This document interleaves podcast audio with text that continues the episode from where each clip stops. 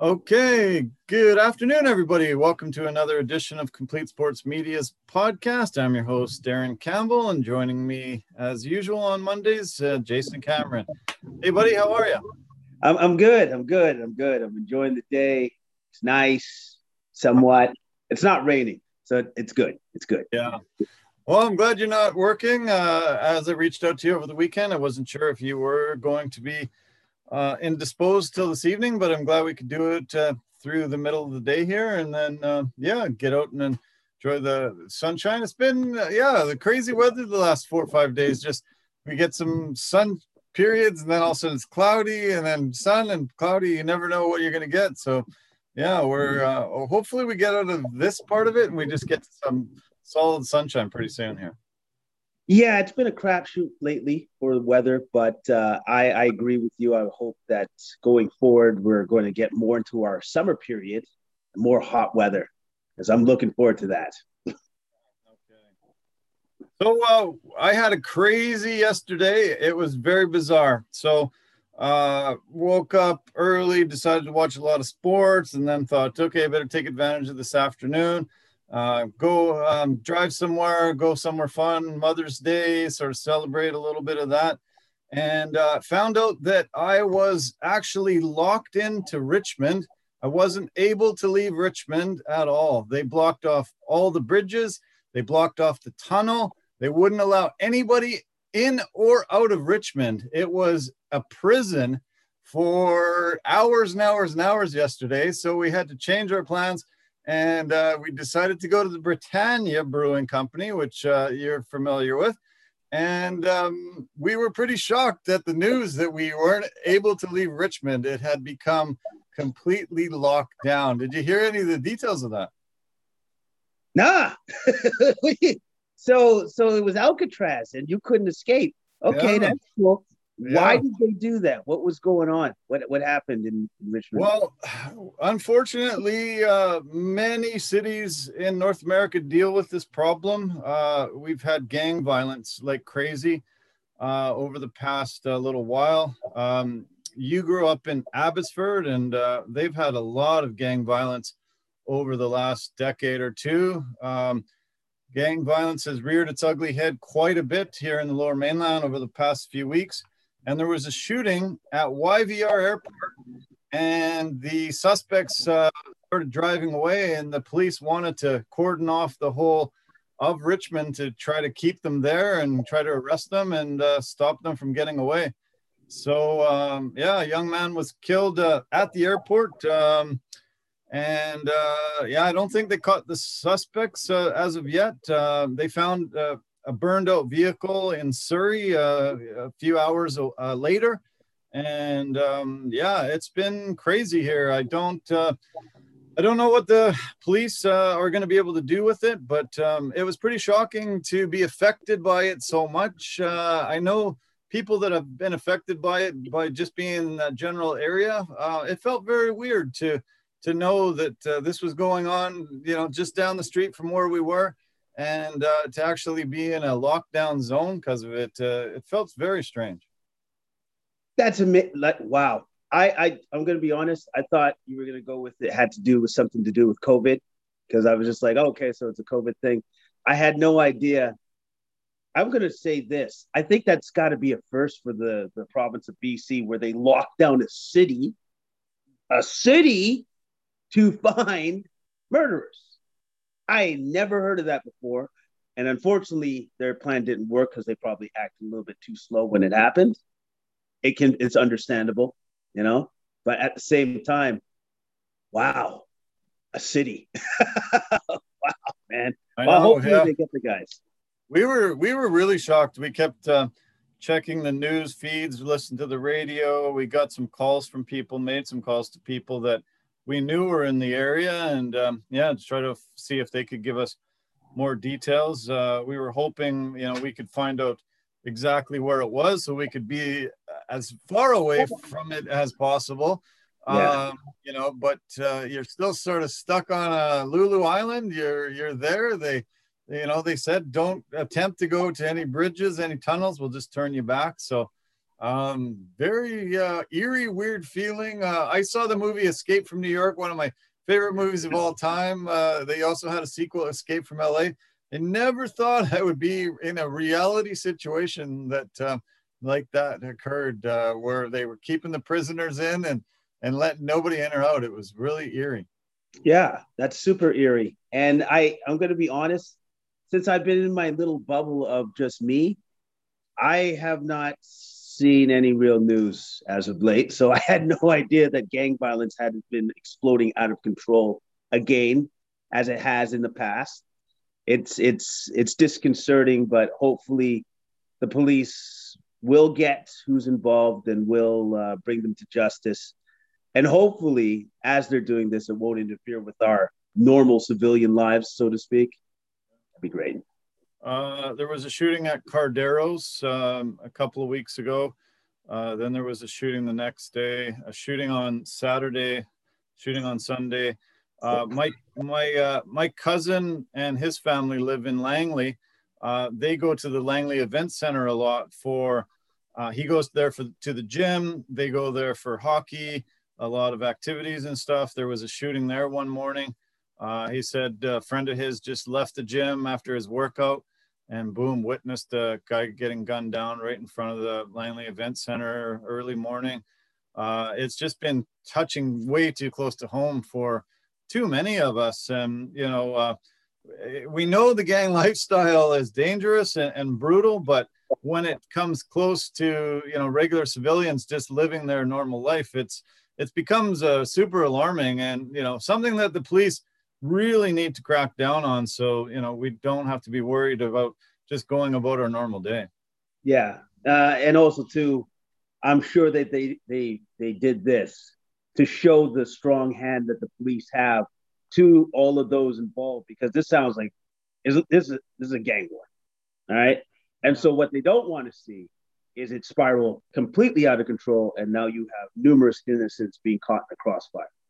That's not that's not what they want to see. So they're going to try to crush this, I imagine, as soon as they can with an extreme heavy hand. I think they're going to be definitely coming after these guys. Because if you, you just said it right there, four days of killing in a week or something like that, or whatever it is, that's ridiculous. You can't you can't have that. You can't have that. Yeah. On to some uh, different news. Um, so... Usually when I hear news about steroids, I, you know, feel a little bit angry. I feel about, um, you know, a little bit mad about these cheaters, these guys that are, you know, using performance enhancing drugs to, uh, you know, be better than their competition, and it gets me a little mad. Uh, this is probably the first steroid story where I actually laughed and had quite the chuckle. Uh, but um, in the Kentucky Derby last week, Uh, Medina Spirit uh, won the Kentucky Derby, and then, oh, found out that uh, he used performance-enhancing drugs, and he's uh, feeling a lot of shame today. Uh, all the horses are um, not happy with him. They're uh, really angry that uh, he had to, you know, get involved in drugs, and uh, yeah, now he's a cheater.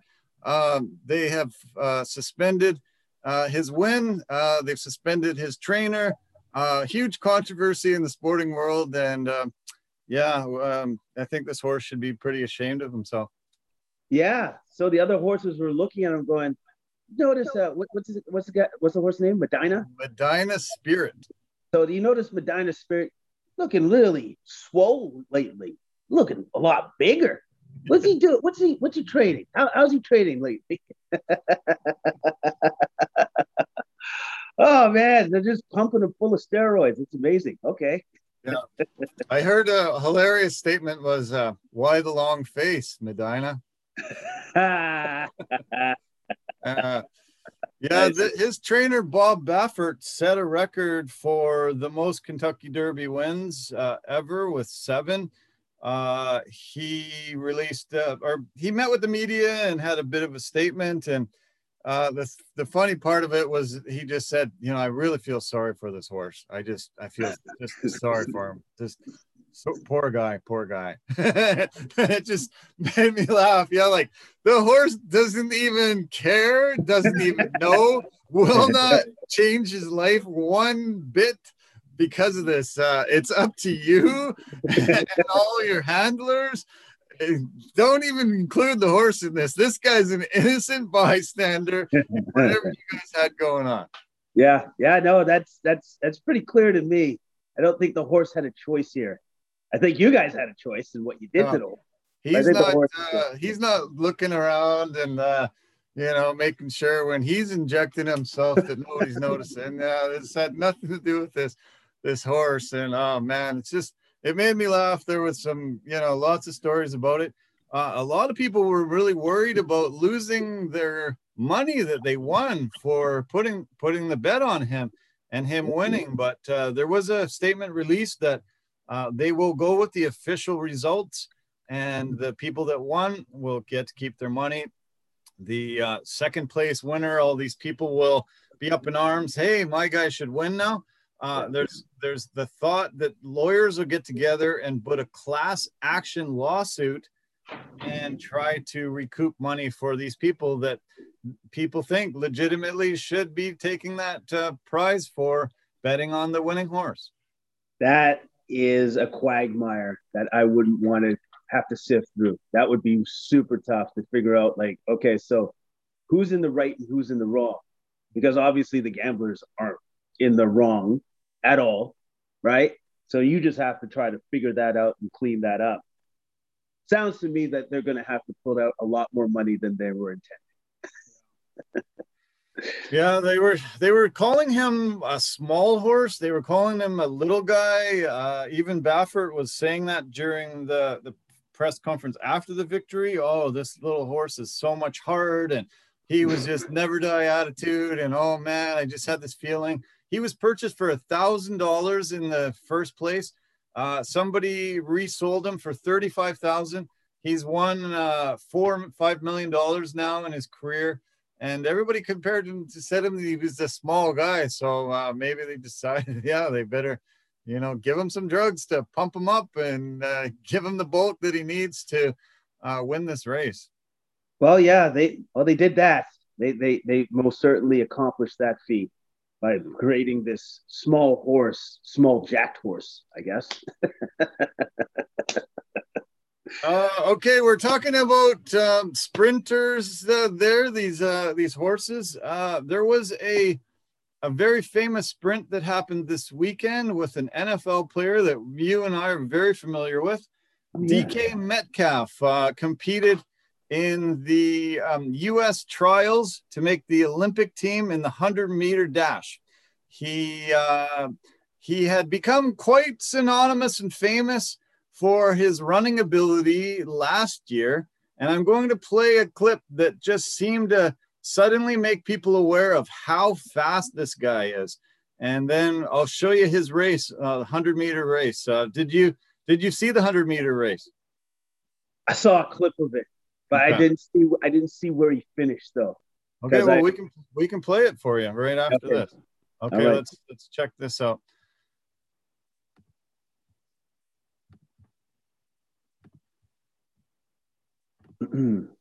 Okay, uh, we remember this last year, Seattle Arizona game. Uh, Seattle's marching. They got the ball down on the three yard line, about to score. Russell Wilson takes his connected on with six different receivers, and this time he lost one and is picked off at the goal line. That's- okay, so we see Budda Baker intercept the ball at the goal line, and number fourteen, D K Metcalf, is about ten to twelve yards behind him as he gets the ball, and watch this speed. Budda Baker, Budda Baker out in front. Can Metcalf track him down? Can he chase him down? And he does to save a touchdown. But what a play by Baker, intended for Carson. And Wilson he did save a touchdown there. Arizona did not score. Tonight on a defensive play, there he is. Let's Look at what happens. They're all right there. there. They come snap to the line of scrimmage to try and get it off quickly so that he got confused on the defensive side. Budda Baker did not. Nobody. You can't see anybody. Here by D K and all of a sudden, he here he comes. Flying down the field. Look at the Baker size difference. He's going to walk into the end zone, and Metcalf just refused to let it go.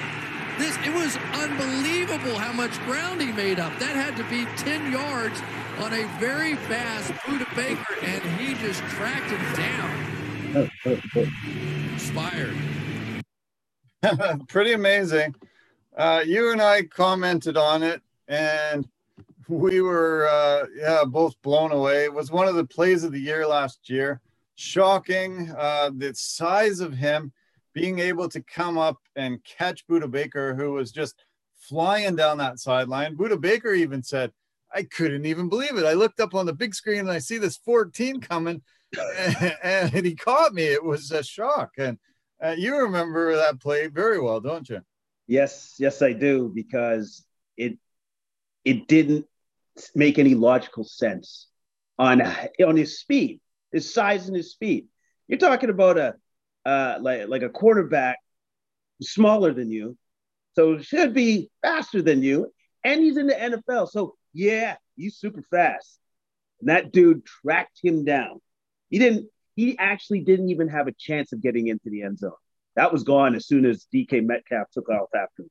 Gone. Opportunity gone. He stopped the touchdown there, and uh, yeah, the lore of him just started growing and growing and growing, and they said, you know, maybe, uh, you know, you should try to compete one hundred meters, uh, you know, see how you can compete against some of the top guys in the country. And, um, yeah, so he decided he was going to train. He's been training, I guess, for three months. And the size difference of him is just shocking. Uh, I had a list of uh, weights and heights of everybody, but he basically outweighed everybody by forty to fifty to even some of them like fifty-five pounds, and uh, was even like, I think about two to three inches taller than all of them. Uh, you can see the difference when they line up on the blocks here. Um, this is how he did.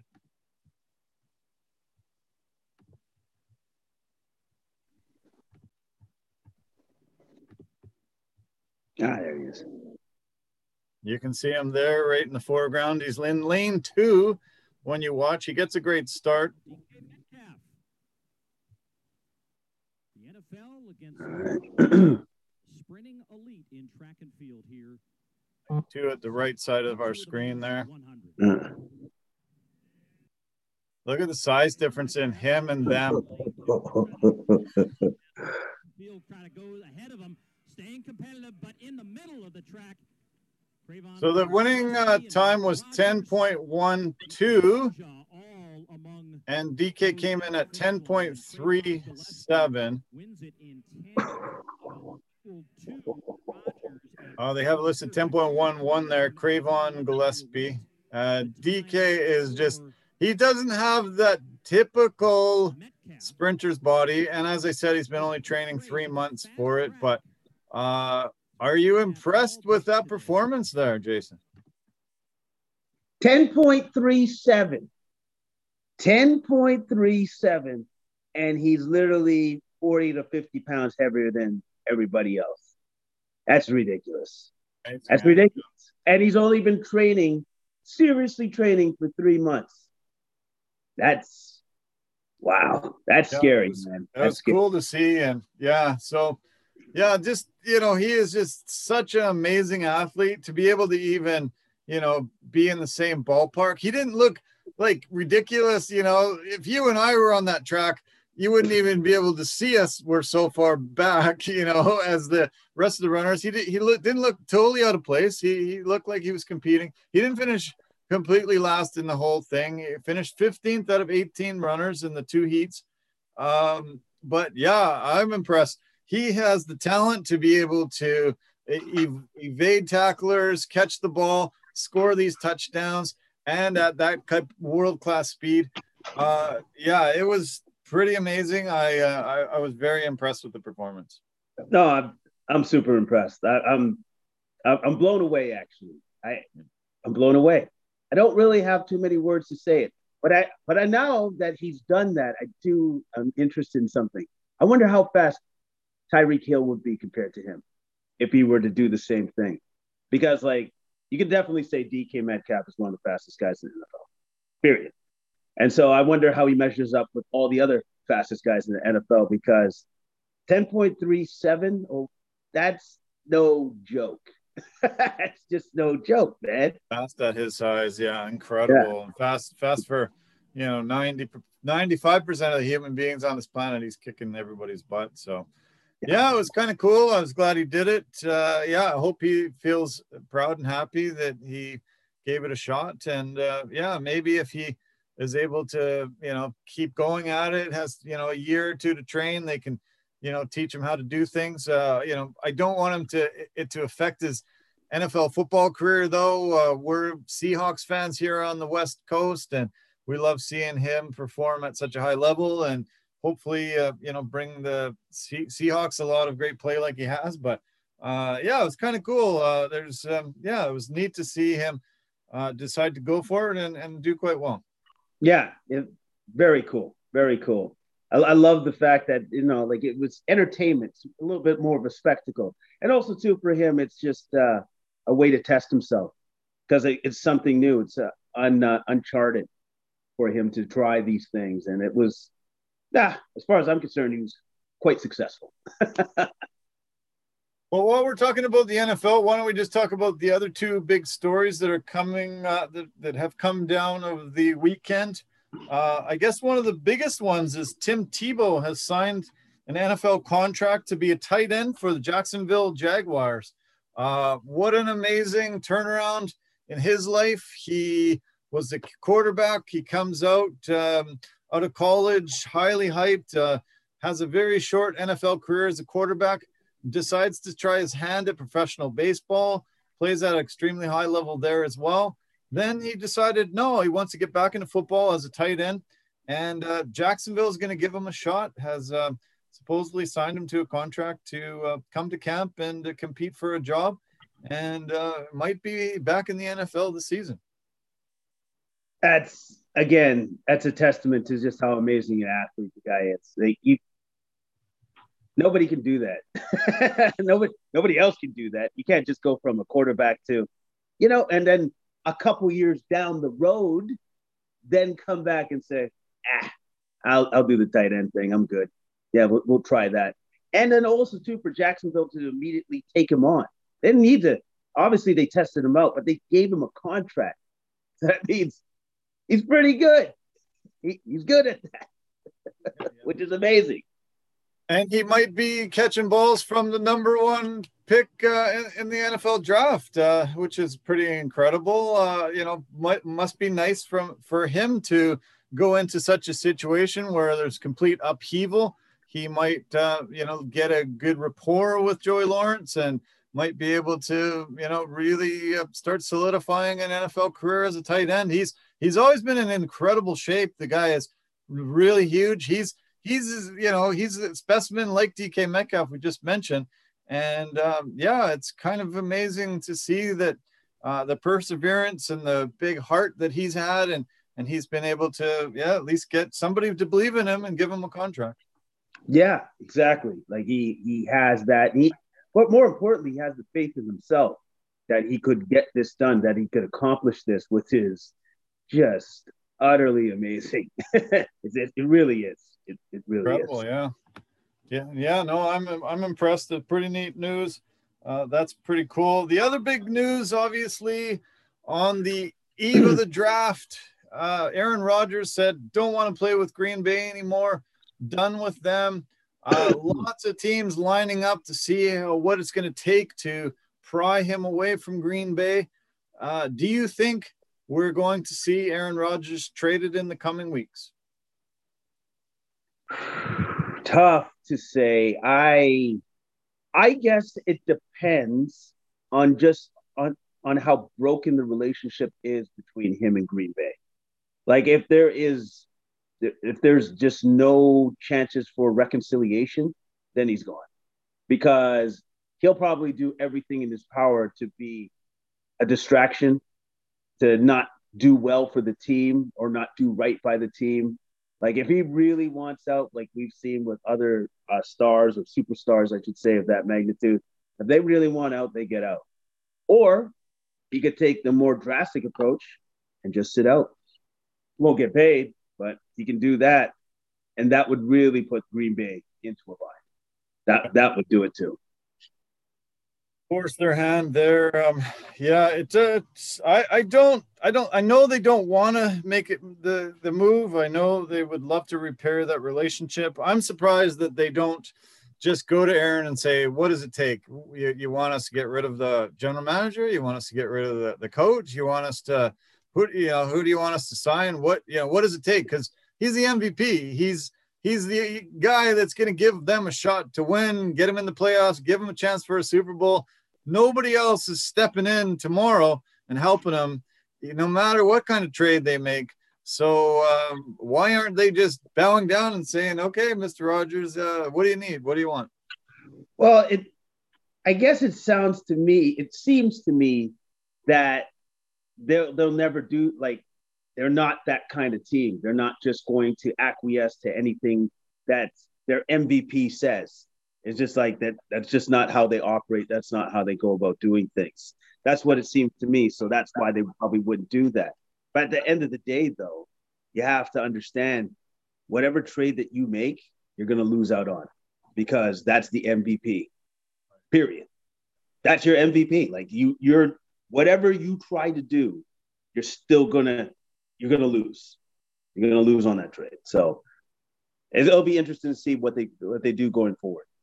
Yeah, yeah, yeah. I I think it's going to be very interesting. I don't think I don't think it's going to work out well for them if they get rid of him. But um, I don't know if um, yeah they have a choice if he decides to sit out games like you say. Um, you know, maybe maybe they just have to make the move and and go about it. So uh, okay, well, why don't we shift? Um, From the N F L, why don't we talk about the N B A? Where I'd like to talk about the U F C at the end. Uh, this was a card that lost a lot of luster, lost many fights, became a secondary card. Um, you know, it's a it's a fight night uh, right off the bat, but uh, there was a lot of anticipation for the main event. That fell off. Many fights fell off here.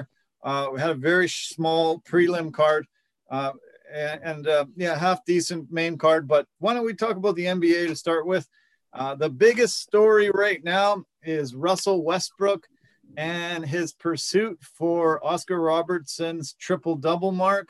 Uh, Oscar Robertson got one hundred eighty-one triple-doubles in his historic illustrious career. And Russell uh, Westbrook has tied the mark uh, with another incredible performance on the weekend. And today's the day that he breaks the record. The game's on N B A T V this afternoon, uh, four o'clock start, and um, he they play Atlanta Hawks today. He's going to break it today. I I guarantee it. Put the money down, bet the house. He's got it. Uh, but um, this is incredible.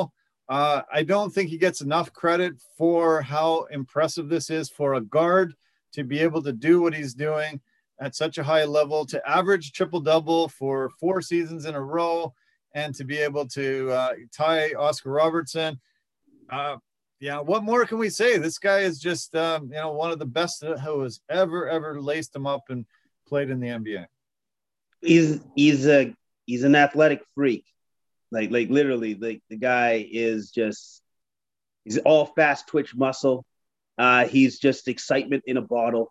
And uh, he's utterly what he's what he's accomplished, what he's done has been simply magnificent. It's been amazing.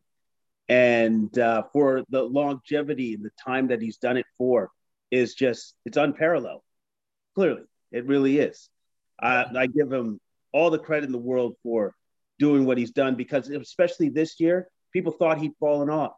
He'd lost a step. And especially going to a team like Washington where, well, you know, like he might just kind of get lost in a shuffle and disappear down there. Nope, that's not what happened at all. Really turned it on at the end here of the season.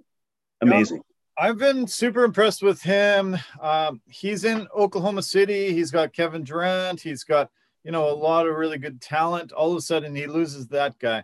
Has to adjust to a new player in Paul George.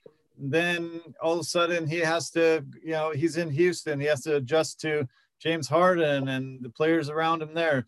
Then he goes to Washington, and now suddenly it's Bradley Beal, and how how does he play? And, you know, there was an adjustment period there for sure in the early stages of this season, but suddenly he's figured out his role, how he has to play, and and he's willed this team to a playoff position. And uh, it's been just a phenomenal thing to watch. Uh, he he is just so exciting to watch. You and I talk about Steph Curry being, you know, probably the most exciting player, but I love watching Russell Westbrook just dominate in so many facets of the game.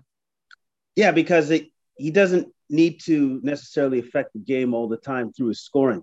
He can affect it through everything else, everything else. Like, you watch a game with Russell Westbrook, you're just like, he's like the Matrix. He's everywhere.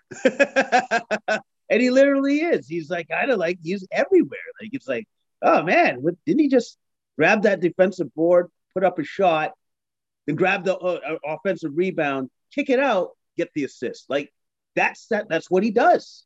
That's what he does all the time. And it's, it's simply, it's, it's just, it's ridiculous to watch because you're seeing this guy basically play everywhere at all times. And it and it doesn't stop. He doesn't yeah. stop until the game stops.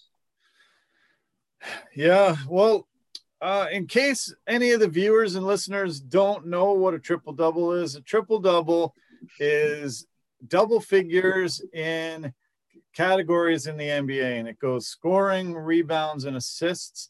And it also could include blocks or steals. But ninety-eight percent of the triple-doubles in the history of the N B A have been double figures in points, assists, and and rebounds. And uh, let's. I, I have some really neat background story of it. Um, Oscar Robertson is the first guy to ever get a triple-double in nineteen sixty.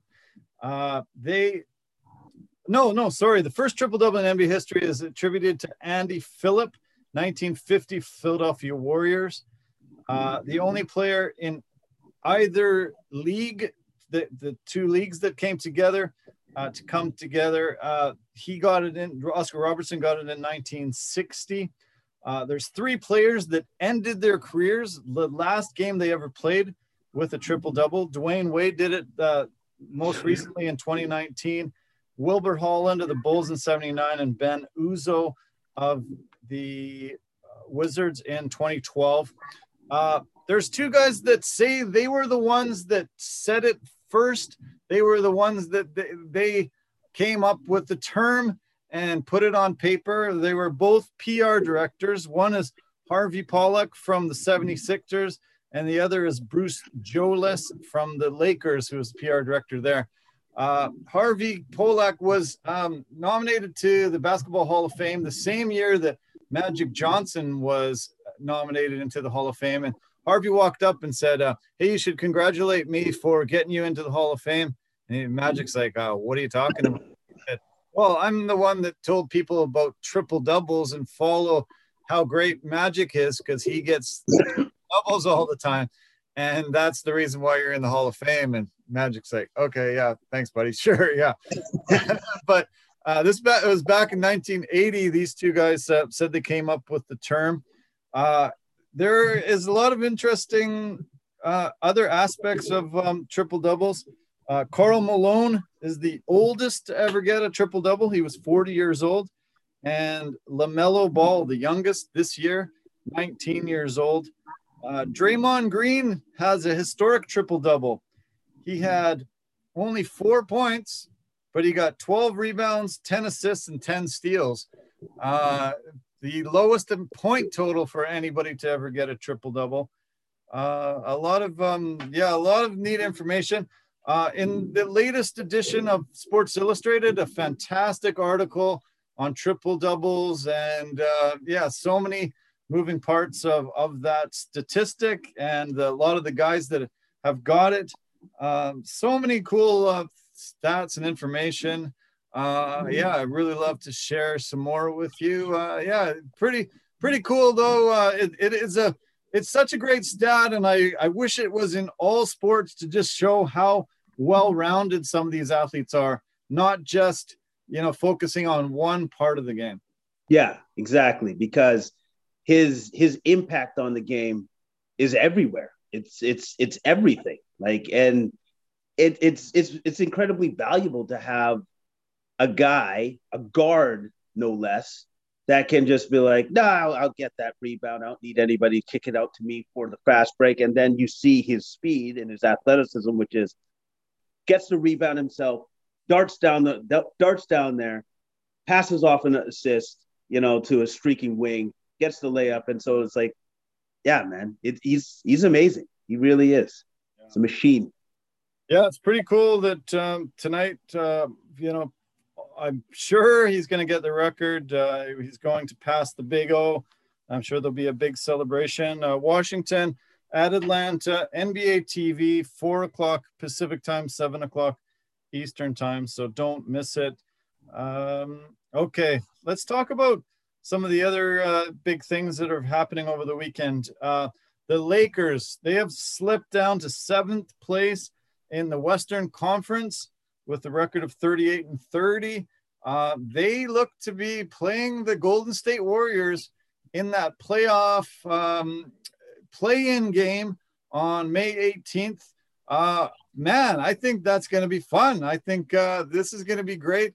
Uh, if if um, if uh, we can see a healthy Lakers squad, obviously they're the favorite team, but Uh, they're going in pretty banged up, and Golden State in one game uh, maybe has a shot to knock off the mighty Lakers and send them packing to the to that second uh, play-in game.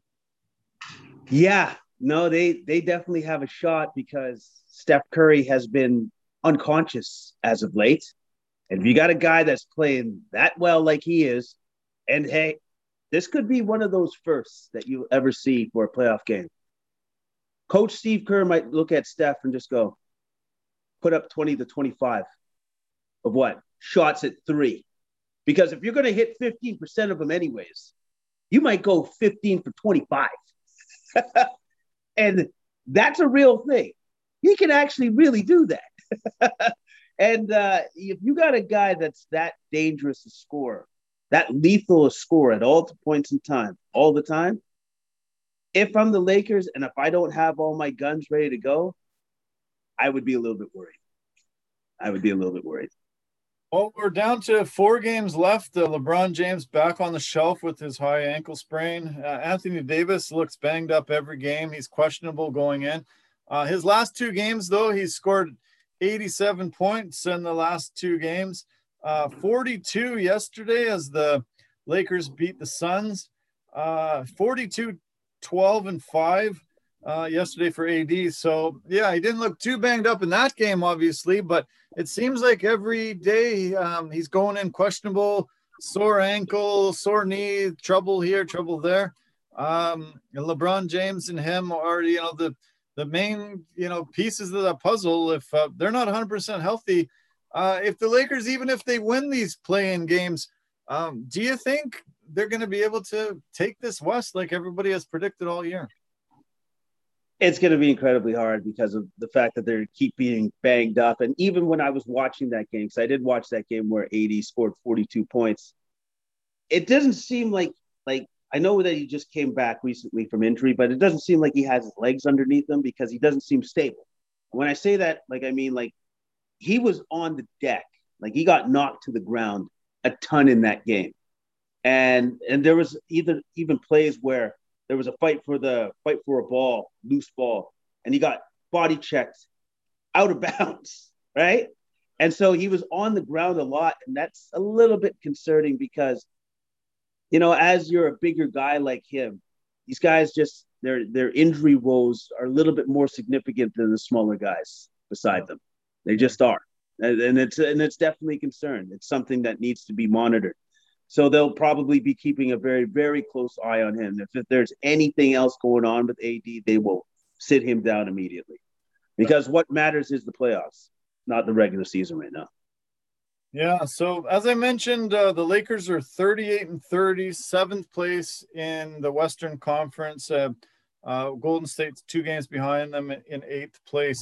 Uh, you mentioned it uh, last week. Uh, it's it is a funny format. Not sure exactly why they did it this way, but seven will play eight, and nine will play ten. Whoever wins out of seven and eight is automatically in. They will play the second seeded team in the West and the East, you know, either conference. And then the uh, ninth and tenth teams play. Whoever wins that game gets an, uh, gets a game against the eighth place team, and if the eighth place team can beat that nine or ten, then they're in. Nine or ten beats eight, and they're in. So, uh, so whoever loses out of seven, eight has two shots at that game. Nine and ten, they, they I guess they also, you know, get the second shot. But um, it's it's a weird format. I don't know why. Uh, why do you think they would have done it that way? You you mentioned it should have been seven, ten, eight, nine, and then you know you really do get the advantage. And then, you know, figure it out from there. But, um, yeah, I don't, I don't know who came up with the concept. I uh, I, I almost want to say maybe it's for like a it's some sort of weird P R move or or somehow, some way the N B A's figured out if they do it in this, this odd format that they actually gain more through revenue, through um, uh, people watching the games or something like that. Because – I, it still doesn't really make any sense to me, because what does make sense to me, like if you're the seventh, seventh ranked team, then you shouldn't be punished by having to play the eighth. You should be playing the tenth. That, you know what I mean? Like you, you, you got that record. So that's what, that's who you should be playing. And yeah, it, it's, it's an odd, it, it's an odd way to do the playoff format for the last uh, four teams going into the playoffs. I guess it gives them uh, an opportunity to have one extra game, you know, instead of just two games, they, they get three and um, yeah, figure it out that way. Uh, yeah. Anyway, uh, I, I, I, it's must watch T V for me. Uh, you know, May eighteenth to twenty-first, we're going to see those games play out, those three games, and it's going to be fun. I mentioned uh, again, uh, Lakers are thirty-eight and thirty, seventh in the West, thirty-eight and thirty. Gets you fourth in the East. Who's that team, Jason? Who's fourth in the East? New York Knicks. Yeah, can you believe it? Can you believe it? The Knicks have raised up to fourth and thirty-eight and thirty. They look like they're going to have home court advantage. First time in the playoffs in eight years. Haven't won a championship since seventy-three. Uh, Can you believe the Knicks are relevant? They have been able to assemble a team with a Canadian at point guard, R J Barrett, Julius Randle, M V P-type season, in my opinion. Uh, Derrick Rose dragged off the scrap heap from Detroit, and Thibodeau has come in and somehow assembled this team and, and given them a playoff home court advantage, good possibility here. Uh, yeah, how how how have they done this? It's it's incredible. A lot of a lot of credit has to be given to the G M who brought in Tibbs. I think I think he was he was the key. Bring in that coach, and then all of a sudden that coach made everybody else defensively responsible. Told the team that you you got you gotta you gotta you gotta lock that down for us to have success, and they have done that. And like you said, Randall has had an M V P-type caliber season and has led that team and has been the leader in that locker room. And, like, just with the gains that he's made in his game has transcended and has transferred onto the team, and that's why they've had so much success. Yep. Um, it, and then you look at the gains that R J Barrett had from uh, his rookie season to right now, and the guys are coming up big. The guys are coming up big, and they're playing well together as a team collectively. And then uh, I think you have that Noel, Nerlens Noel, defensive stopper. Kid is fantastic on the defense end. Yeah, they're actually uh, fourth-ranked uh, team in the N B A for defense, so they're not doing it just offensively like they were trying for many, many years. Uh, Derrick Rose became only the sixth player in the N B A with twenty-five-plus points, five assists, and five rebounds off the bench this year. Uh, he's been able to come in as a uh, second unit guy and score immediately, uh, give them an injection of life. Uh, yeah, they beat the Clippers yesterday. They go into L A and beat the Clippers one oh six to one hundred. Uh, really shocking to see the Knicks up there, and uh, really super impressive. I mentioned M V P possibility with Julius Randle. He's not in that top mix, but Um, there have been a lot of really good years. Uh, it has kind of flip-flopped a bit this year, but Who would your M V P vote go to if you uh, if you had a vote uh, heading in the end of this week? Joker, Joker, Joke. Uh, yeah, Joker all day, every day. Uh, you look at his uh, his uh, his stat line. I, I believe like he's he's just under nine assists a game. Like he he's literally created a new position, point center. What's a point center? That's a center that plays literally point guard. That's that's what he does. Like the offense runs through that guy. And I believe thus far, maybe he's missed no games or one or two games. That's it. And like, you know, like if you're looking at an M V P, there's a lot of other guys that obviously could be in the conversation, but all those other people have lost a significant amount of time and he hasn't. That's why he's my pick. He's been steady. He's been consistent. And then also, too, if you look at um, the Nuggets' uh, run since Jamal Murray's gone down, I think they've maybe lost two games since. So he's even stepped up in that regard. That's why, for me, he's the M V P. He wins. Uh, yeah, he's probably going to deserve it. Uh, the, there are fourth, and it does seem to come down to a lot of voters voting for the teams that are at the top of each other conference, best record. Uh, the Jazz have won five in a row, uh, fifty and eighteen. Uh, I, but I don't see anybody there emerging as a as a candidate. But the Suns are right behind them, a uh, couple games back. Uh, C P three has been getting a lot of um, talk about M V P, uh, just being able to take the Suns team that nobody thought would be able to be in the upper echelon. Uh, what a year he has. Uh, it's been super impressive. Oh, yeah. Well, he's, he's the one that's completely turned around the, that team, the culture of the team. Um, you saw that they had greatness within them when they did that bubble run and they went undefeated. Eight, yeah, no, eight, not, no, no. Yeah. And you're just like, wow, like if they got a couple more pieces, I wonder what that team could do.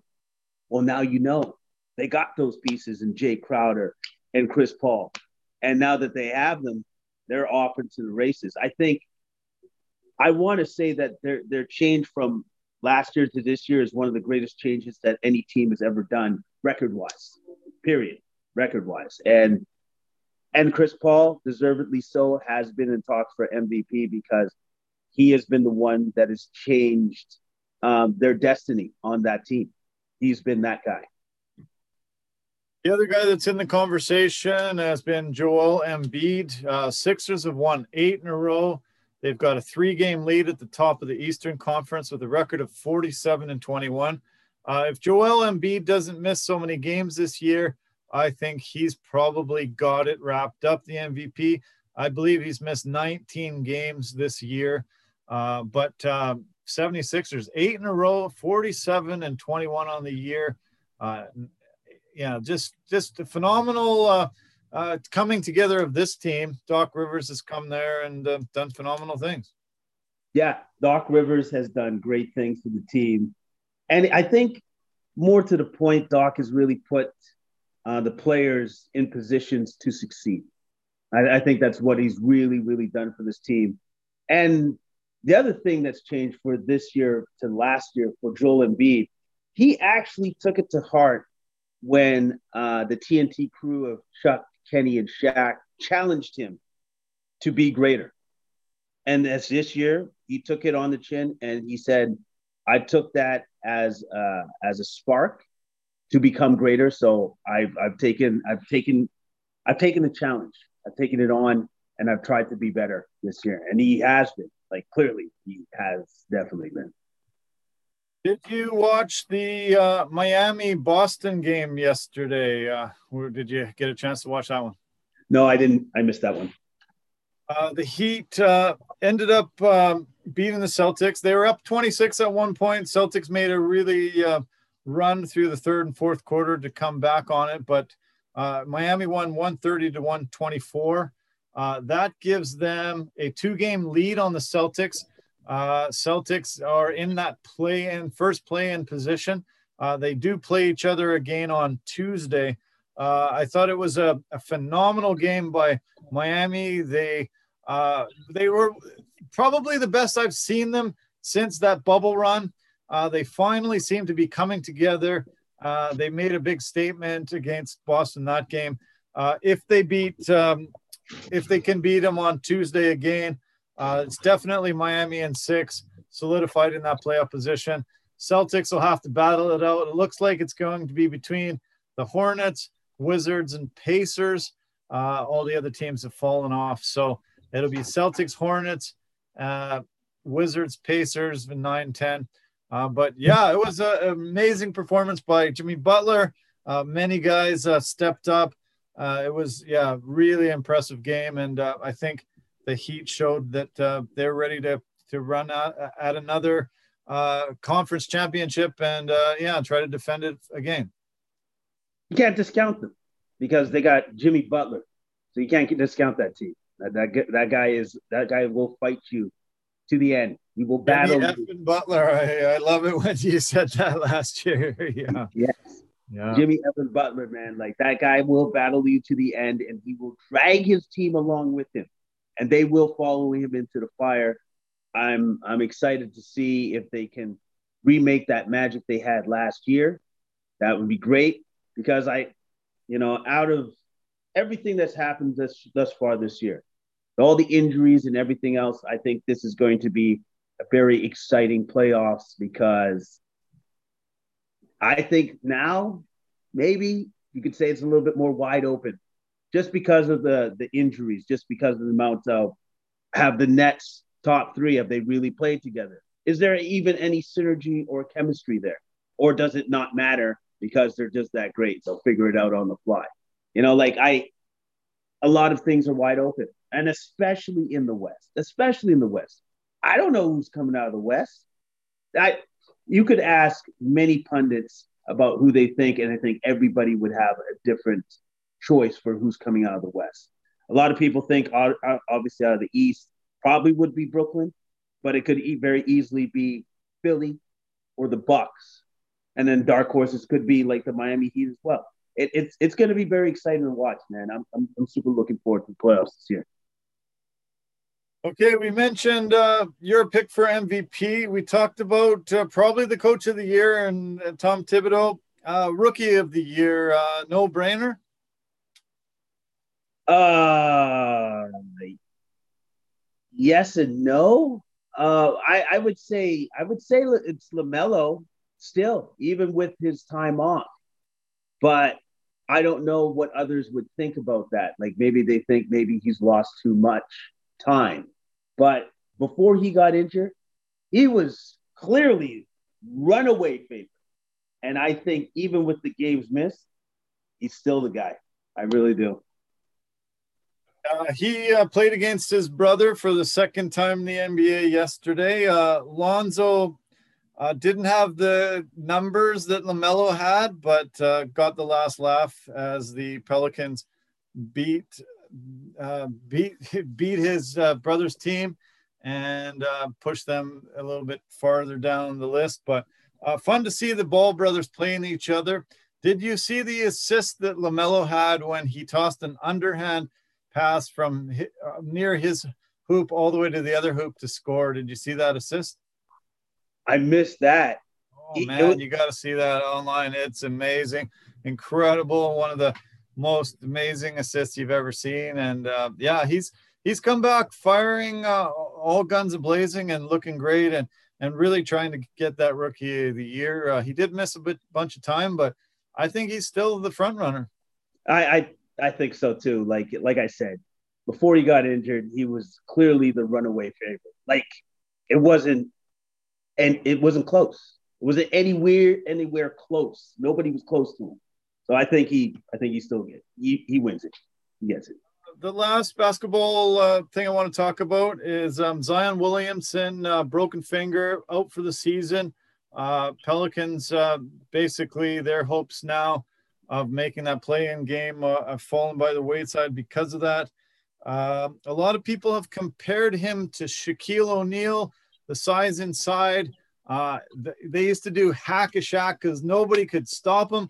But if he went to the line, they could he couldn't score. So uh, David Gr- uh, David Griffin ended up getting fined fifty thousand dollars for criticizing the officials, saying that uh, they're ruining the game. He knew they knew that uh, Zion was going to get hurt because of all the uh, hacking and whacking going on, trying to stop him from scoring. Uh, he broke his finger. I don't think it was due to a, a hack or whack, uh, but uh, yeah, it's kind of crazy to see. Uh, do you see the referees um, calling it any different from Zion as his career goes on, because he is such a star? Uh, but, uh, you know, he is so big that it's hard to notice when he gets hacked and whacked uh, inside down low. Well, first off, coach did the right thing. Coach has to protect his players. And if that means that he'll have to eat a couple like fines by calling out refs, he's going to do that. Um, and yeah, unfortunately, I, I see that future coming for Zion for sure. Because Shaq had to deal with it his whole career. He got used to it after a while. I don't think it was a lot of fun, but he did get used to it. And I think Zion's going to have to do the exact same thing. They'll have to have that mentality, because they're going to – people are just going to jump on his back literally to stop him from scoring. Mm-hmm. And when you're that big and you're that strong and you're that athletically gifted, you have to know that's how the teams are going to approach you. That's how they're going to attack you, is by literally fouling you all the time. Yeah.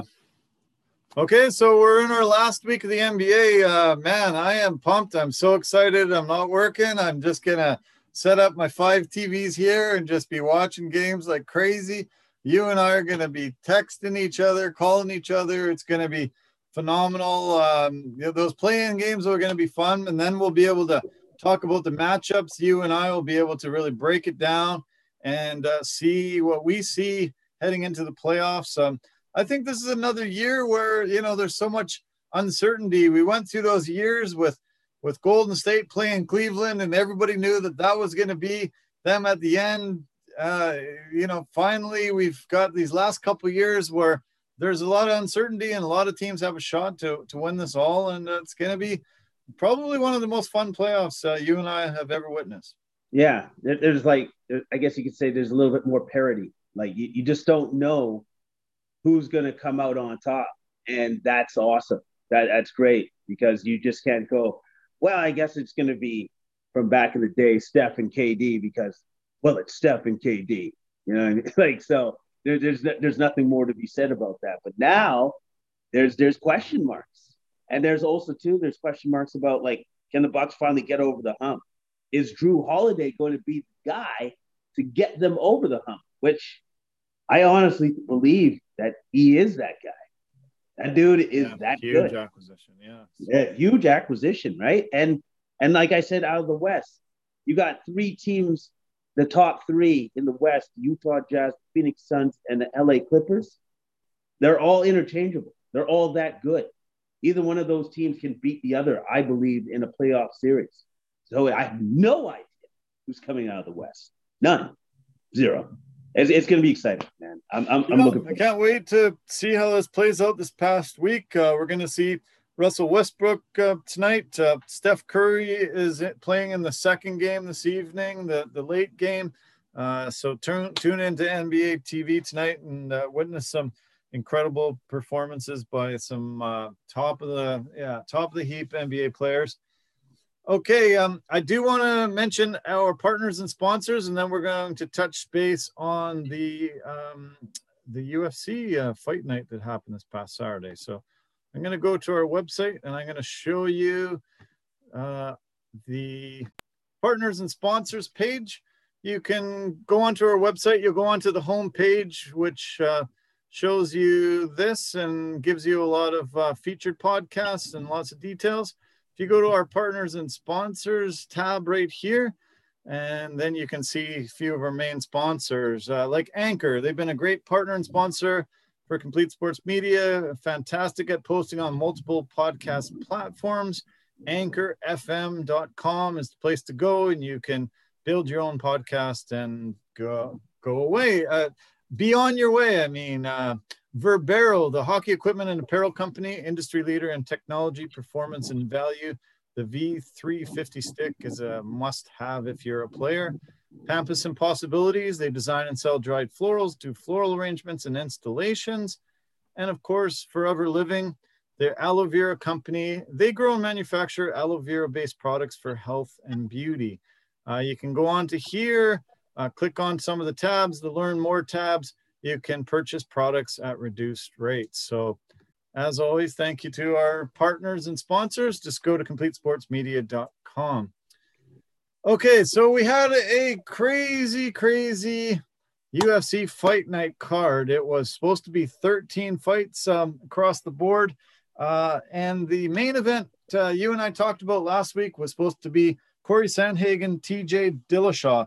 Uh, Dillashaw suffered an injury during training, said he got cut from a headbutt above his eye, needed stitches, wasn't going to be able to be healed in time for him to uh, face this main event. There would have been Dillashaw's first appearance since he gave up his bantamweight one thirty-five pound title in twenty nineteen, January twenty nineteen, after he tested positive for E P O, and um, everybody threw him onto that cheater um, mountain. And uh, it was, yeah, we were looking forward to seeing him. Uh, we knew he was going to face a really tough guy in uh, Sandhagen. And uh, after two years away from the cage, we weren't sure what we were going to see, but we were looking forward to it. Uh, really disappointed that this fight fell off and wasn't the main event anymore.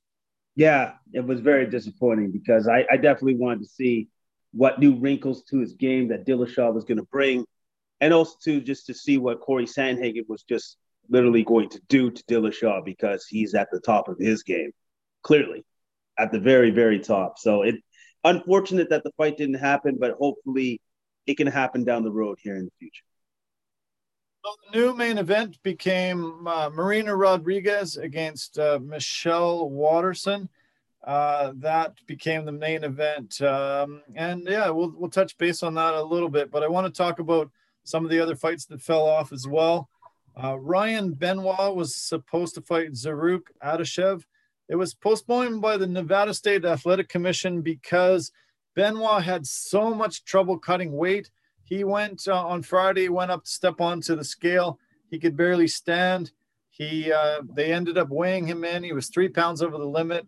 They uh, said, you know, you, you should go back and try to make the weight. Uh, his corner could barely hold him. He was barely even able to walk away. Uh, the commission got together and said, Uh, we're postponing this fight. Uh, he can't fight today. And um, yeah, another weight cut problem. You and I have been beating this to death, but um, yeah, it's, it's another thing that, uh, you know, we're seeing rear its ugly head. Uh, it happened on another one of the fight cards. One of the guys t- uh, came in overweight. They decided to still fight, but um, yeah, here we go again. Uh, this, this guy looked almost like he was ready to drop dead. And uh, they were, why don't you go back and try to cut more weight, uh, come back and, and, and weigh in in an hour. And then finally cooler heads prevailed and they said, no, no, no, let's just not, not make this guy face a, face another battle or uh, come Saturday. You know, like, yeah, like cooler heads should always prevail when they see, like, maybe the commission needs to just do this from now on in. If they see that you can't even support yourself when you go to the scale, bites off. Yeah. Like just immediately, bites off. Yeah. If you have to be, if you have to have your friends on either side where you're like this, is like, just get me to the scale, get me to the scale. No, man, you can't fight. It's over. You you can't do this. And so I and I think it has to be incumbent upon the fighters now. Sometimes the weight cut is too drastic because that's not your weight category. You got to give that up. If you can't make that weight safely without being dragged to the scale, then maybe it's time for you to move up in weight so that you can be healthier for the fight anyways and not deplete yourself so that you're you're compromised even when you step into the octagon on the day that you are supposed to fight, and just have full energy so you can give the best performance that you can, because like this is your livelihood. And it doesn't do you any good if you can barely make it to the scale or you collapse and have to go to the hospital because you're severely dehydrated. So, Jeff Neal said he had to lose thirty-seven pounds in seven days when he um, uh, realized he was going into the fight. He said he had been sick and he had sepsis. He said he felt sick the entire week. He was two hundred eight pounds one week out from stepping on the scale. So he lost thirty-seven pounds in a week. And the commentators were like, I don't know what's wrong with Jeff Neal. He just doesn't seem to have the same output as Neil Magny. He just doesn't seem to be able to, um, yeah, you know, do as well as Magny. Uh, yeah, I guess there's a disparity in their skill level. No, the guy could barely move if you're putting your body through that kind of stress. He, uh, he said he actually contemplated a few times uh, calling off the fight through the week, uh, but maybe there should be checks, you know, a week out. Okay, no, you can't, you know, you can't fight because that's too much weight to lose. Maybe there should be a check three days out, or I don't know, but thirty-seven pounds in seven days, there's no way somebody should be walking into the cage and fighting another guy uh, when he's subjected his brain, his body, d- depleted himself that much. It's it's brutal. It's horrible. No, it's absolutely horrible. Like, it reminds me of back in the day when Anthony Rumble Johnson was trying to lose significant amounts of weight to the point where you're like, that's ludicrous. Nobody could do that. And then he would do it. And you're just like, well, I don't know how you did that. Right. And I, I, I have to put a little bit of responsibility on the fighter. All right. So if you're, if you're going to take the fight on short notice, then do it at a catch weight, man. Do yourself a favor and do it at a catch weight, because you do yourself an incredible disservice if you're saying, oh, forty-five pounds in ten days. Not a problem. No, man. Huge problem. Huge problem, man. You can't expect yourself to be able to lose that much weight in that short amount of time and then have, like, the ability to compete at the highest level. You do yourself a disservice.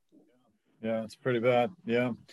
Uh, we'll talk about um, some weight-cutting problems uh, through this card as well. Uh, the Ben Rothwell fight um, was supposed to be against Felipe Lins. Lins had an undisclosed illness. It just fell off uh, just a couple of days ago. Uh, they had, this was the second time they were scheduled to fight. They were supposed to fight also on March thirteenth. So uh, maybe it's not in the cards for them to fight. Amanda Hebus was supposed to fight Angela Hill, and it was postponed because a positive COVID test from Hebus and her father. Uh, supposedly no symptoms were present. They weren't aware that they were sick at all, uh, but they were told that they were, they tested positive. So uh, the, the Watterson Rodriguez fight, um, they are normally uh, strawweight fighters, uh, but they actually fought at flyweight. They allowed them to come in ten pounds heavier. And uh, I think that was because of uh, such a short notice. Uh, didn't want to have them depleted, was the main event, wanted to give them the opportunity to fight at their natural weight, more natural. And uh, they both looked great, but Mar- Marina looked uh, much, much, much bigger than Watterson. Uh, I was shocked at the difference in size. And uh, Rodriguez was you know, just, wow, just such a superior fighter in this one. Yeah, her Muay Thai stand-up is no joke. Uh, that's what shone through for me. But what else, what, what else shone through as well in this fight was Water Watterson's tenaciousness, her heart. Like she, I thought there was many times during this fight where she could have called it quits, especially when I, th- I believe Rodriguez uh, did that blitz on her in the third round. Blitzed her, looked like yeah. he was trying to take her out right then and there. She so held on. Combinations there. Oh, yeah. Like that that combination flurry of about like nine shots, nine hands thrown. Like I was just that that nine punch combo. I was like, oh, man, is she going to be out? Yeah, that was tough. And then she didn't go out. She didn't go out. And she did that. Um, the one uh, attack that Watterson did that was highly effective was the, the running leg kick where she just run and smack that leg as hard as she could. That compromised um, uh, Rodriguez's mobility to a great extent, a great deal. So I, Rodriguez clearly won because of her stand-up was superior. But Watterson gave a good accounting of herself and is super tough. And She's was there tough. Right to the end. Right yeah. To the end.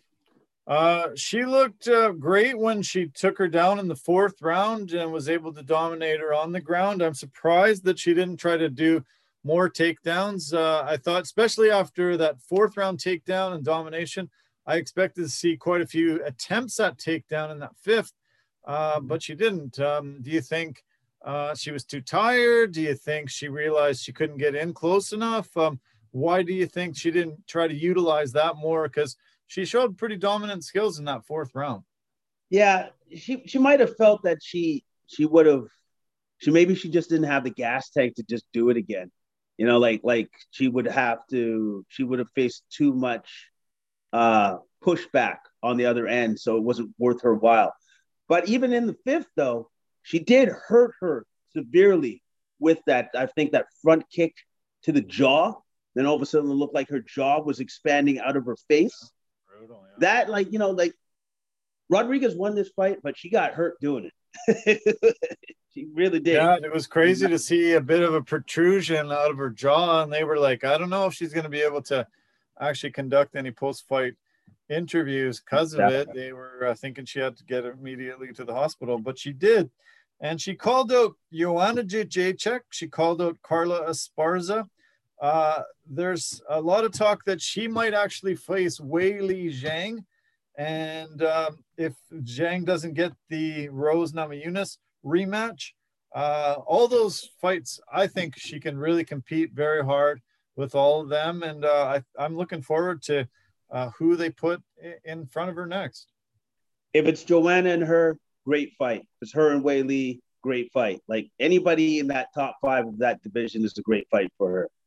I, I personally, I'd like to see her fight Joanna, as I because they, they seem to have a similar style of fight, you know, like, and seeing that those two go at it, I think that would bring me great joy, great joy.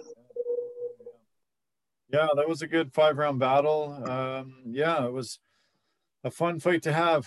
Uh, the co-main event ended up ha- being the uh, fight between Alex Morono and Donald Cerrone. Uh, Morono was a um, late notice replacement for Diego Sanchez. And I thought Donald Cerrone, Diego Sanchez was a really good matchup. I thought both of those guys, they're veterans. They've been through wars. They can have a real great stand-up battle. It'll be, you know, really fun fight. Uh, not nothing too taxing on Cowboy, who has come in losing a lot of fights in a row. Uh, and then you and I talked about Diego getting cut from the U F C because of some problems with his management and uh, some issues with possibly not knowing, uh, you know, how his head is these days. But uh, I feel a bit bad for Donald agreeing to fight at this weight, one seventy. He said he's more one fifty-fiver now, uh, and facing a young up-and-comer with the great white Alex Morono. Um, Tough. Uh, I feel I feel a bit sad seeing Cerrone uh, get beat, beat and battered again and uh, suffering uh, his sixth loss in a row. Yeah, you you could kind of tell in this fight that he has a point. He is a one fifty-fiver because he was overpowered. He was overpowered, and like some of those shots that Morono was winging at him, you're like, okay, he's he's throwing the whole kitchen sink at him. He's throwing with a tremendous amount of power, like he wants to get him out of there. At first, I thought maybe uh, Cerrone can survive this. Maybe he just has to weather the storm. But when, when he got clipped with that right, uh, with forty-five seconds left in the round, I was just like, oh, well, there's still only forty-five seconds. Maybe he can hang on. And I'm like, or maybe not. Maybe not. And it was all she wrote. And then he, he took him out with twenty seconds left in the round. Only yeah, took him twenty-five seconds. Cerrone's a, a legend. Uh, that was his thirty-seventh U F C uh, performance um, fight. Uh, he uh, tied Jim Miller for the most ever appearances in the cage, thirty-seven. Arlovsky's got thirty-five, and Jeremy Stevens has thirty-three. Uh, they he has the most wins in U F C history at twenty-three. Uh, complete legend. Uh, really tough to see. Um, yeah, him losing, you know, this many fights in a row. He had that one draw that happened because of a, a point deduction uh, to the other fighter. Um, but uh, yeah, I, ho I hope they can find a, an opponent that can stay there, uh, be somebody that sort of, you know, had that many wars, uh, you know, being a veteran like him, not maybe not an up and comer anymore. Uh, Morono uh, looked great. Uh, he got fifty K for his knockout there. And um, yeah, I, I, I know that Cerrone said, you know, hey, I don't want to retire yet. Uh, you know, I'm not done, but Uh, I think, you know, they need a matchup that better suits him. And if that fight falls off, then not replace him with, with somebody else like this.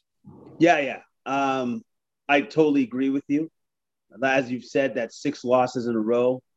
I don't know how many more losses the U F C will tolerate with him, even though that's one of Dana White's guys. But, it, you know, like wins and losses matter in this game. So, Uh, depending on how his next fight is or his next two fights are, you might see him say happy trails here soon. Yeah. I don't want to go over every fight in detail like we normally do. We I mentioned Jeff Neal, uh, thirty-seven pound loss. He lost. Neil Magny looked uh, just amazing. Uh, really great uh, gas tank, relentless pursuit. I was impressed by Magny's performance. Yeah. Yep. Magny looked great. Uh, basically, he stifled Neal's offense by just putting in more offense. He was a volume fighter. And then whenever Neal stepped in, then he tied him up. He wrestled him.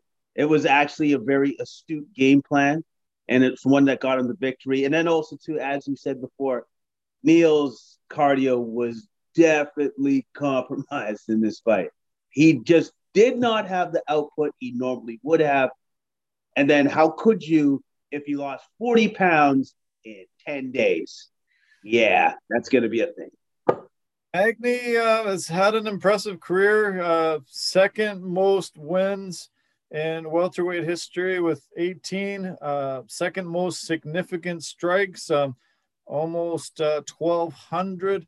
fifty takedowns, that's sixth most ever. Uh, he got his uh, nineteenth. Is that, oh no, that was his nineteenth U F C win, sorry, not eighteenth. Uh, only G S P has more in the welterweight division. And uh, it looks like they're putting him up already with Vincent Luque. So um, yeah, great battle uh, coming for coming up for the Haitian sensation. That's a good fight. That's a good fight. Those two, two different styles, but both are super tough, and you cannot count any of them out ever in any moment in the fight. That's, that's a great matchup. I really like that one. I like that a lot. Uh, the heavyweight battle with Marcos Rogerio de Lima and Maurice Green doesn't deserve much talk. It was pretty bad. Uh, Green, Green is just terrible on his takedown defense. Doesn't know how to get off his back. Uh, de Lima just took him down immediately and controlled him. Uh, Maurice Green, crochet boss, I don't know, nine and seven. Uh, he cost our, our friend Tanner Bozer a paycheck, supposedly stole his shorts. Uh, Maurice, uh, you know, maybe step aside and uh, find another career. Uh, you, you, you looked bad there, buddy. You looked really bad. And, and anybody that's facing you from this point forward is, is just going to take you down and do the same thing. So, you know, either learn how to grapple and get out of that kind of position, or, you know, find another career, because that was rough. Yeah. Uh, the most interesting thing in this fight was what happened at the end of the second round, where de Lima looked like he threw a, a punch after the bell, and there were some harsh words said after that, to the point where I'm like, is he going to go after him after the bell? Like, where they should go back to their corner? Because I'm like, that's interesting. That's why I'm watching this fight now. Yeah, that was probably the most exciting part of that whole fight. But yeah, Herb Dean was a little mad, and he, yeah, he said, I thought he said, I, I took a point from you. I can do worse next time. Uh, and then he was a little bit mad at uh, Green for reaching his hands and maybe going into his eyes with it. But, but yeah, a little extracurricular activity. Uh, they needed that during the fifteen minutes that they were in the cage, not. Not after. So I was, I was a little angry with that fight uh, to, you know, just to see how overmatched uh, Green is at, at grappling and takedown defense. Uh, yeah, just uh, doesn't deserve to be in that heavyweight uh, picture if he doesn't know how to grapple and know how to get off the ground like that. So uh, let's talk about the lightweight fight. Uh, we talked a lot about uh, missing weight, lots of tr- troubles on the scale. Uh, Carlos Diego Ferreira weighed in five pounds heavy, uh, didn't cut any more weight. And uh, Gregor Gillespie said, okay, I'm going to still take this fight, uh, even though he didn't even try to make weight. Uh, he doesn't come in. Uh, Gregor ended up getting thirty percent of Ferreira's purse, and he got his fifty K bonus as well, because this was the fight of the night. So he gets one hundred K plus the thirty percent of his purse, plus his show and his win. So uh, good on Gregor for doing this. I'm mad at Ferreira for not trying to make weight, uh, but uh, the gift came in and uh, took it to him. Man, tough guy. Holy cow. This was a hell of a fight, and uh, super impressive win for Gillespie. I've, it's been a long time since I've seen in a fight that much high-level um, grappling exchanges going back and forth. Amazing. For two rounds, and to the point where you're just like, there is no possible way that anybody could keep this up. The pace that they were fighting was breakneck. It was ridiculous, to the point that I've never seen Gillespie come out for the second round. I've never seen him that tired. That dude never gets tired. He was exhausted. But then he emptied the tank. It's almost like he found not his, just his second, third, his fourth win. It was ridiculous. Like when he said that was nothing but heart, he was absolutely correct. He drowned him. He took him into the deepest of waters and drowned him with like the, the pressure and the pace that he was push, putting on Ferreira. Ain't nobody going to survive that, man. It was... That was ridiculous.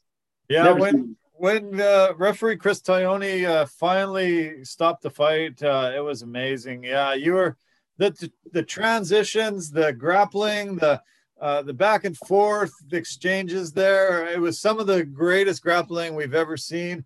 Mo Green, get that tape, watch it, learn it. You know, holy cow! It was one of the greatest two round fights I've ever seen. Just so many amazing, amazing transitions and and work on the ground and and back and forth. But Gillespie, yeah, like he is a cardio machine, and he, as he as you say, he was able to find that extra gear, that extra wind, and just keep grinding and grinding and getting a huge win. I was super impressed. Uh, he was very emotional. It had been two years since his win, coming off his first loss of his career, eight hundred forty-one days since he was able to raise his hand in the cage. Um, yeah, he, uh, yeah, uh, he, he definitely would have impressed the uh, U F C brass and uh, all his fans. Uh, yeah, that's, this was a, a well-deserved win, and I'm glad he was able to beat the bigger guy, guy that, uh, you know, came in and didn't try to make the weight, and stuffing in his face, say, hey, I've taken your fifty K. I'm taking the bit of your purse. I'm taking everything from you. Uh, next time, don't disrespect me and come in at the re- proper weight. Yeah, yeah. And also, too, come in the proper weight so I don't have to break you. Because at the end of the day, in this fight, he broke him. He broke that man, and you could see it in the fight where you're just like, oh, oh man. Oh, that he is a scary individual going forward for himself. And I, I, I did love the candor that he had in the post-fight interview. I thought that was one of the best post-fight interviews he's ever done or I've ever heard, because he was just he was just genuine and he was real. Because like in any fighter, the reality is there's always doubts coming back after your first loss. There's always doubts, and then but he proved to himself that even with those doubts, he can push through and he can win. I heard there's talk that uh, his next opponent might be Islam Makhachev. Uh, that's uh, yeah, a hell of an opponent, and it could that will be an incredible grappling display by both those guys. Um, that'd be fun to watch, and hopefully they can put that together. So uh, let's talk about the opening fight on the main card between Phil Megatron Hawes and Kyle Daukaus. Uh, Daukaus was the favorite coming in. Uh, Megatron really had some great takedowns, made a lot of adjustments. Uh, it's great on top control, just in phenomenal shape. Seven-fight win streak, uh, wins a, a really tough decision. Uh, he was rocked at one point, uh, looked a little uh, out of it, but uh, just kept going on and on and uh, taking this win. Uh, man, Megatron is one tough guy, and uh, that was a, that was a fun fight to watch too. Gutty performance on his part. And the thing that really stood out to me in this fight that I saw that was changed with uh, Mister Hawes was the fact that his cardio was definitely up to snuff. It was at the level he needed it to be, especially with his frame. He's a, got a very, very muscular frame. With guys like that, they can have a tendency, have a tendency of burning out quick. But if you work on that cardio enough, you're not going to burn out. And he definitely did not. I think that was something that Dawkins was hopefully counting on to try to take him in those deep waters, but didn't work. His cardio was up to snuff. And I thought for myself, that was really what uh, was the turn of the tide for this particular fight. Uh, he's in Sanford M M A. Uh, we've talked a lot about Sanford M M A recently. Tons of great fighters coming out of that camp. Uh, he said, Izzy, get worried. I'm coming. Uh, he's uh, he's already got a fight scheduled. They had a, his this fight scheduled before this fight even started. Uh, he's fighting Darren Wynn on July seventeenth. So uh, not too far in the distance. Uh, we're going to get to see Megatron fight again, and um, yeah, hell of a performance there by him. I, uh, yeah, like you say, you, you know, you see a guy that muscular, you think, oh, oh uh, he better finish this early or he's in trouble. But uh, his gas tank uh, just didn't seem to deplete, and uh, he was able to get a huge win. Yeah, he got a huge win against a very, very tough guy in Dawkins. That uh, I honestly thought that Dawkins was going to beat him because I didn't think that his cardio would be. would be where it needed to be, but Oz cardio was, and he got the win. Okay. Um, do you want to touch on the prelims? Uh, do you care to uh, make any comments of some of those fights? Uh, anything stick out for you? Uh, oh, the only thing that I wanted to say was that at the beginning of the prelims, I, I thought that uh, the win by Harris was uh, pretty impressive. Hit Aguilera with a short uppercut, which got him to the ground, and finish it with an anaconda choke, which I haven't seen for a while. And uh, that's that's the one fight I wanted to mention. That was pretty impressive. The nineteenth fighter to win by anaconda choke. Uh, there has been twenty-two anaconda choke submission wins in the U F C. Uh, he was actually, uh, I, I was told he was actually homeless before he got his shot in the U F C. Uh, he got a fifty K for this win. Uh, it's so great to see a guy's life change. Uh, U F C uh, gave him a shot, and uh, he's uh, taken it and run with it. Uh, yeah, a really good way to kick off the, the, the card, and, and a big win, and uh, fifty K to, you know, keep him uh, a house above his, or a, a roof above his head. And uh, Yeah, I'm. Uh, I was shocked to hear that uh, he was homeless before the U F C gave him a shot to fight uh, uh, about a year ago when he came in. Well, and that's also impressive because you want to talk about guys being hungry. That guy was literally hungry. He was literally hungry, and so and and it's impressive for anybody to come from where they were at that point to where they are now with the all of a sudden fifty thousand dollars, sixty thousand dollars in the bank. That's awesome. Yeah. Great story. Nice. Yeah, super nice. So, yeah, so uh, that's a wrap on that card. Uh, a smaller card than normal, but uh, yeah. Uh, okay, we go to next week's card. Uh, it is U F C two sixty-two, and we've got the title fight between Charles Oliveira and Michael Chandler. Um, yeah, I, you know, I, I was impressed by Chandler with Hooker, uh, you know, seen some of his fights before, but um, maybe he's bitten off a little more than he can chew with uh, Charles Oliveira. This should be a great battle.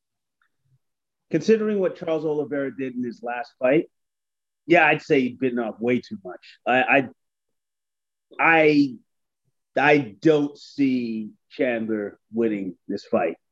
And when I say I don't see it, like I don't see it anywhere that he could actually win this fight.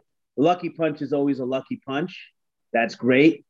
He he will have that shot because he does have the power to do that. No, nobody's ever done that to Hooker before.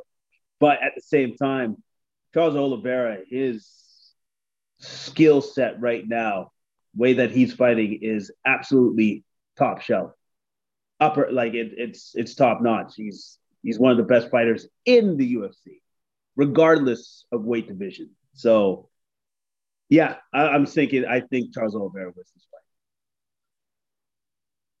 Um, the uh, Charles Oliveira's last performance was a, a, a grind-out decision win over Tony Ferguson. Tony Ferguson is on the co-main event, uh, fighting Benil Dariush. Uh, Ferguson has been in some tough wars, some really, really, really tough wars lately. Uh, do you think this has diminished his ability to uh, compete at, at a high level and uh, you know, be able to win some of these fights? Uh, Uh, we've seen some of these guys that never come back from some of the wars they were involved in. And I feel a bit, uh, a little leery about seeing Tony Ferguson back in a cage after some of the abuse that he's taken recently. Yeah. Yeah. Like, and he, like you said, he's been in some ridiculous wars, especially that fight against when he fought Gaethje. That was tough to watch. So, um, I, I'm interested to see how he reacts uh, to Dariush when he like when they get into the thick of it. Um, I, I hope that the I hope that there's been no drop off in his performance level going into this fight, but it's going to be pretty obvious if there is, and I think we'll see it very quickly.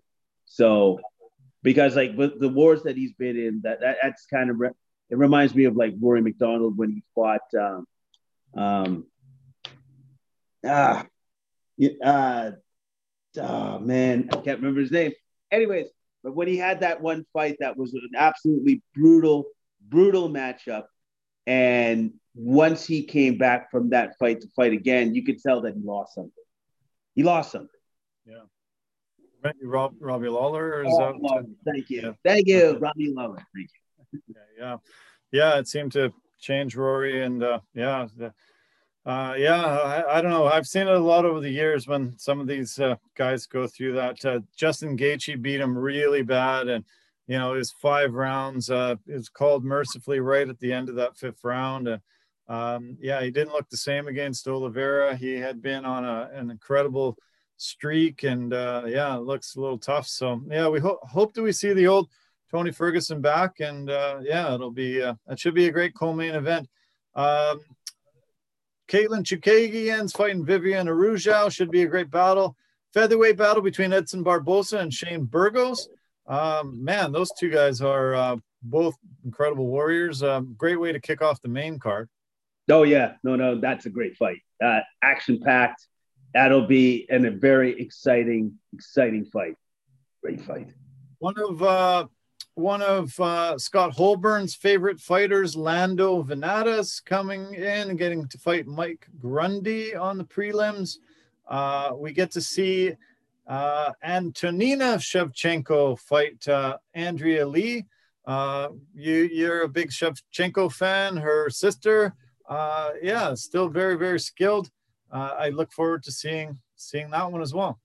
Oh, yeah. Well, if you got your older sister is the champion that can't be beat by anybody else other than the other champ champ, yeah, you're probably going to be pretty good for the going into this fight, to fight whomever, whenever, wherever. Yeah, exactly. Uh, the, uh, pre, the feature prelim fight has Jacare fighting Andre Muniz. And uh, early prelims, we've got... Uh, Jordan Wright, Jamie Pickett, we've got Gina Mazzani, we've got Kevin Aguilar, uh, and yeah, lots of fights. So a very stocked card. Uh, this is at the Toyota Center and uh, in, in Houston. Uh, so I guess they will be having uh, full fans as well here. Uh, we'll have to see that. Um, hopefully lots of vaccinations have been done for all these people, and and uh, there's not risk of um, COVID spreading around all, all through Houston. Yeah, I'm going to hope for that. And the American people should too, and anybody going to the event. Uh, I just hope everybody's safe. I know that the vaccinations, they're well ahead of us, well ahead of us. Here's the thing that I'm more, I'm very interested in after they're putting on all these events. Is anybody monitoring the numbers, or do they care anymore? I don't know. No. I don't know that.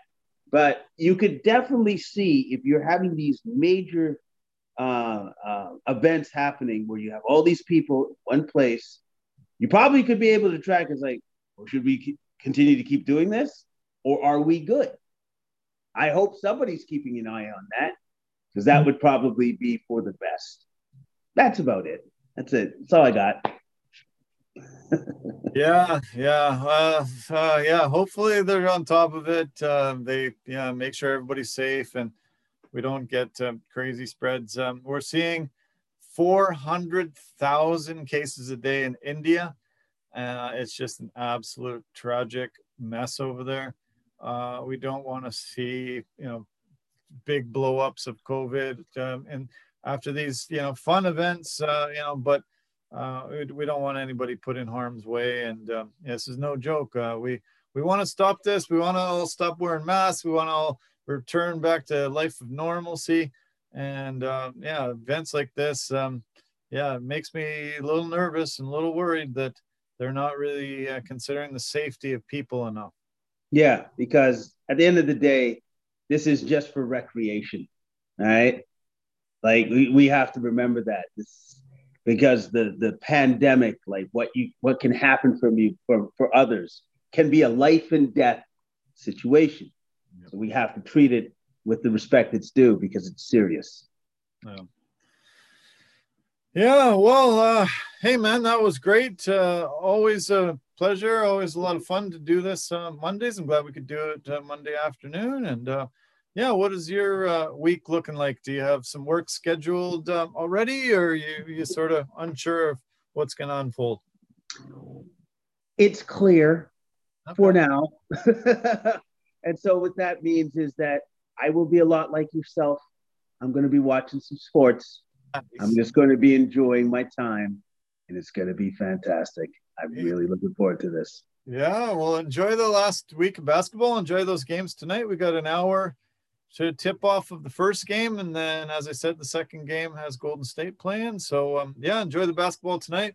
Enjoy it the last week, uh, and then we get to talk playoffs coming up uh, one week from today. I can't wait, man. That's going to be unreal. I- I'm so pumped. Uh, yeah, the uh, – The anticipation of this playoff season for me is is really amping up cr- like crazy, and uh, it's going to be fun. Yeah, it's it's going to be great. It, it's it's it's going to be fun. It's going to be exciting. It's going to be mesmerizing. It's going to be fantastic. Okay, man. Well, cool. Uh, appreciate it as always, and uh, keep in touch. We'll uh, we'll talk really soon. Oh yeah, you betcha, man. Ta-ta for now. Have a great day. You too. Cheers. Take care, man. Bye for now.